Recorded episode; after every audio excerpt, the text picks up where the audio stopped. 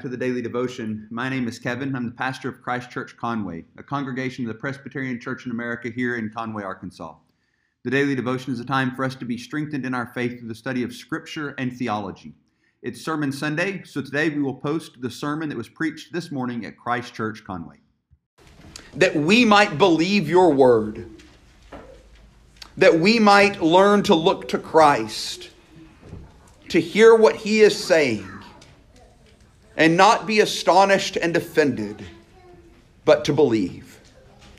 We ask this in Christ's most precious name. Amen. This sermon is going to be a sermon that, that is mostly about unbelief. I will, of course, come around and, and remind us of what faith is, but, but this passage really helps us understand what unbelief is. And it's an important sermon for us to hear because this is something that we all struggle with at some level or another, and many times despair because we struggle with it. And the reason we struggle with it so mildly sometimes is because we have bad definitions that we're working with in our mind in, in what seems like for me a completely different life. I was briefly a middle school teacher and, and headmaster of this small Christian school. And one of the families there that had children in my class, they had an older child who had all kinds of physical maladies. One that he had that, that they were most troubled by was that he was blind. He couldn't see. And so, of course, this made life incredibly difficult. And his parents were very, very devoted parents. They loved their children incredibly well and did everything that they knew to do to help them, including seeking out faith healers.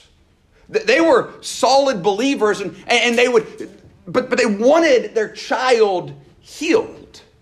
And so they would go anytime uh, a Benny Hinn type character would come anywhere near where they lived, they would make the journey to the, the gathering, hoping that their son would be healed.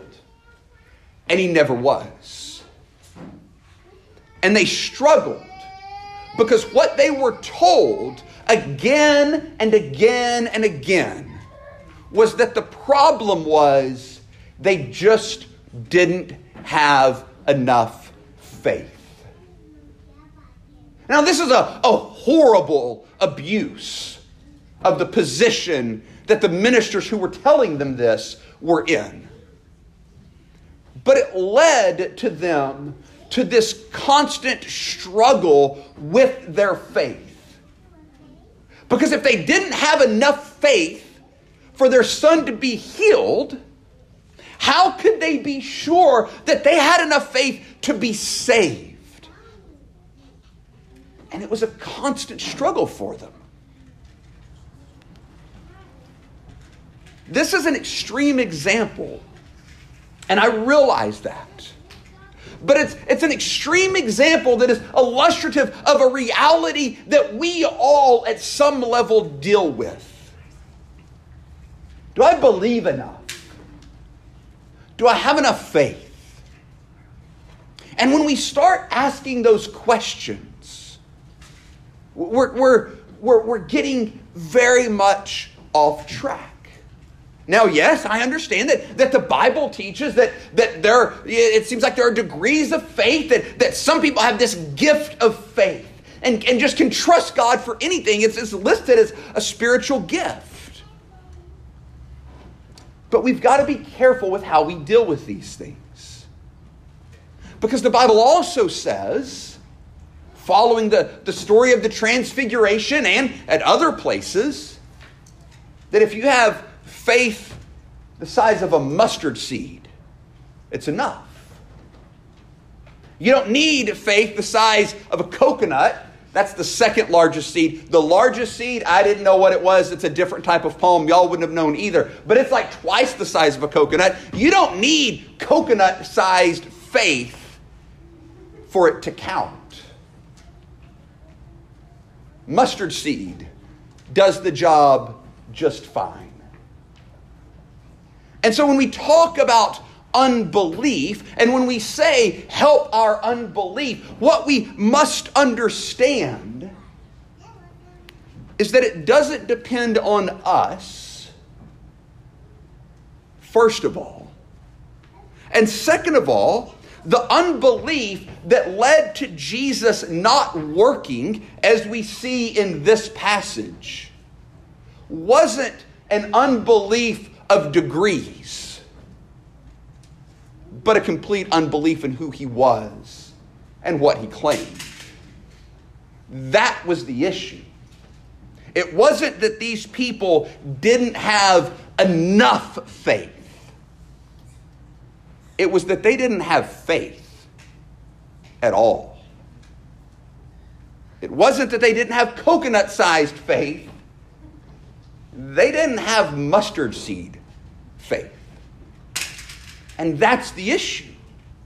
And that's the tragedy of, of what this family that I mentioned earlier was being taught is they were being told, no, no, no, you've got to have the coconut-sized faith if you want your child healed.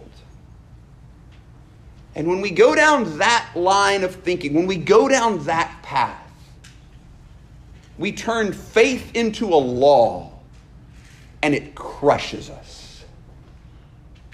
Because we realize immediately I, I don't know what else to do to make my faith bigger. I don't know how that works. But we try. And it crushes us. When we come to this passage, it's, it's very helpful. Jesus shows up in this synagogue and he starts teaching on the Sabbath, what we would call Saturday. He starts teaching and people hear him, but they don't appreciate what he has to say. And it says that they were astonished. There, there's a lot of references and, and, overlap with different passages in Isaiah, like in Isaiah 52 and 53, where it says that many were astonished at him. That's what's going on here. And so they start asking these skeptical questions Where did this man get these things? They're not asking this like the Bereans, let's search the scriptures and see if it is so. They're asking these from the, the standpoint of skepticism. Where did this man get these things? What is the wisdom given to him? How are such mighty works done by his hand? Is not this the carpenter, the son of Mary, and the brother of James and Joseph and Judas and Simon? And are not his sisters here with us? In other words, all, all of these questions can be summed up with this Who does this guy think he is? To show up here with us, who, who probably some of them were looking at him going, Listen, Jesus, I used to change your diapers. How about you take it down a notch? We, we, we forget that that's how human he was, right?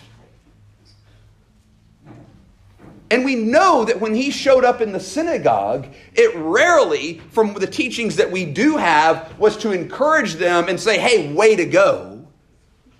Rather, he would show up and read some hard prophecy from Isaiah and then look at him and say, This has been fulfilled in your sight. And they didn't like that. They didn't like what he was saying. They were astonished by it. And this word is used both in a positive sense of being astonished, amazed, like how wonderful he is, and it's used in a negative sense. And here we see, because we see the next thing they were was offended, that it's a negative astonishment. Is he really saying what I think he's saying? Did he really just say that that prophecy that he read from the scroll of Isaiah was now, because of him, fulfilled? This carpenter? The, the brother of these people? Her son? This guy that we used to watch? No. is he really saying that? And that's the first step in unbelief. If we can think of it in steps, for the purposes of this sermon, we will. It's when we hear the teachings of Christ, when we hear the teachings of the Bible, and are saying, is it really saying that? And I don't mean in the sense of like, oh, there's some exegetical difficulty, and we need to do good, thorough spade work to make sure we're interpreting the text right. That's not what I'm talking about. I'm talking about those things where we're going, ah, does it, does it really say that about homosexuality? Does it really say that? Does it really say that about submitting to governing authorities? Does it really say that about this issue or that issue? Does it really say that? And we're asking not from a place of, I want to make sure I get the word right, so does it really say? We're asking from a place of, I mean, come on. We're not really going to do that, are we? Nudge, nudge, wink, wink. Does it really say that? And then the next step that quickly follows when we hear the answer is, yeah, it does really say that. They took offense at Jesus. And this is where our question moves from, does it really say that, to how dare you say that? Jesus, how dare you demand that of me? How dare you exalt yourself to that position? How dare? How dare you say that? And we take offense at what God's word says. See, this, this is the the structure of unbelief astonishment and offense at what God teaches us. It, may be for some astonishment and offense at who Jesus is. Does it really say he's the Son of God? Does it really say that he did miracles? How, how dare you demand that we believe the miraculous? for this to be true. It, it may be astonishment and offense at just something that he calls us to that is difficult. Does it really say that we're to be holy as he is holy? How dare he demand that of me? He knows I can't do that. It may be astonishment and offense at some particular teaching some particular hot button issue. Does it really say that homosexuality is a sin? How dare you make such a bigoted statement, Jesus? Does it really say that we're to submit to governing authorities? How dare you call me to submit to someone that I don't agree with across the board? You're binding my conscience. Does it really say that? Or it might be the other way. It, might be His grace and His mercy that we're offended with. Does it really say there's a place for sinners like that in the church? How dare we give them a seat at the table? Does it really say that we're to love those people? How dare Jesus demand that I extend grace to them? Does it really say I'm to love my enemy? This one who has hurt me? And that I'm to pray for them? How dare God call me to such a place of vulnerability? See, that's the anatomy of unbelief astonishment and offense at what Jesus teaches us astonishment and offense at who he is, astonishment and offense at what he calls his people to. That's the structure of unbelief. And we know that's the structure of it because when we get to verse 6, after going through this and, and, and Jesus making this statement, picking up on, on what was probably just a common proverb, it wasn't from the Old Testament, and, and saying a prophet is not without honor except in his hometown and among his relatives and in his own household. After kind of uh, recognizing what was going on, it says that he marveled at their unbelief.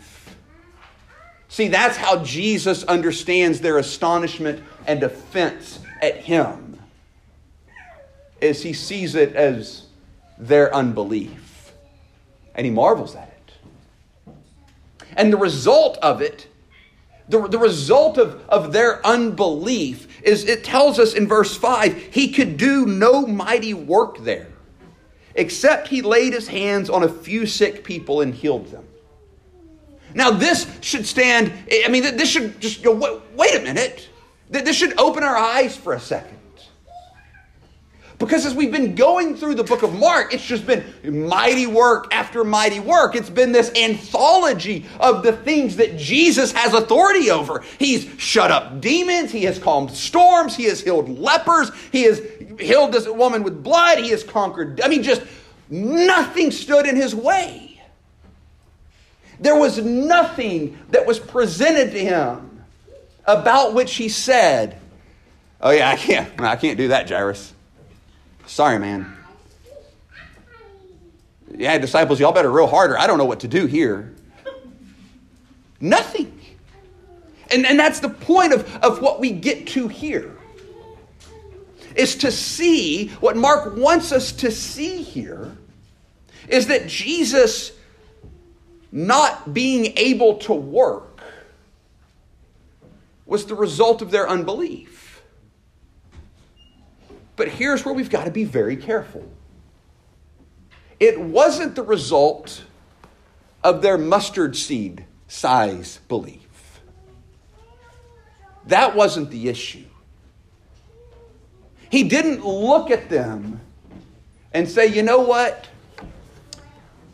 Y'all believe, but not enough for me to heal you. I'm so sorry. I'll be back around again in a couple months, and maybe by then you will have learned to believe enough to be healed. That's not what it says at all.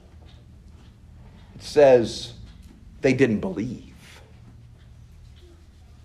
So when we say that unbelief. And when Mark tells us here that unbelief was, was the reason that Jesus wasn't able to work, we must hear exactly what he's saying. They didn't believe. Hard stop. It wasn't slight belief that was the problem. It wasn't immature belief that was the problem it was unbelief. And see, that's the glory of the Christian life. Is that Jesus isn't looking for us, and our confession says this that we're justified not because our faith is reckoned to us as a work. No, no, no. Not at all. That's not what's happening here. We're, we're justified because of what Christ has done by grace through faith. Faith, yes, is the instrument, but what we find is that the most meager faith does the trick. And that's the glory of the gospel. But then what we find on top of that is that even that faith is a gift from God.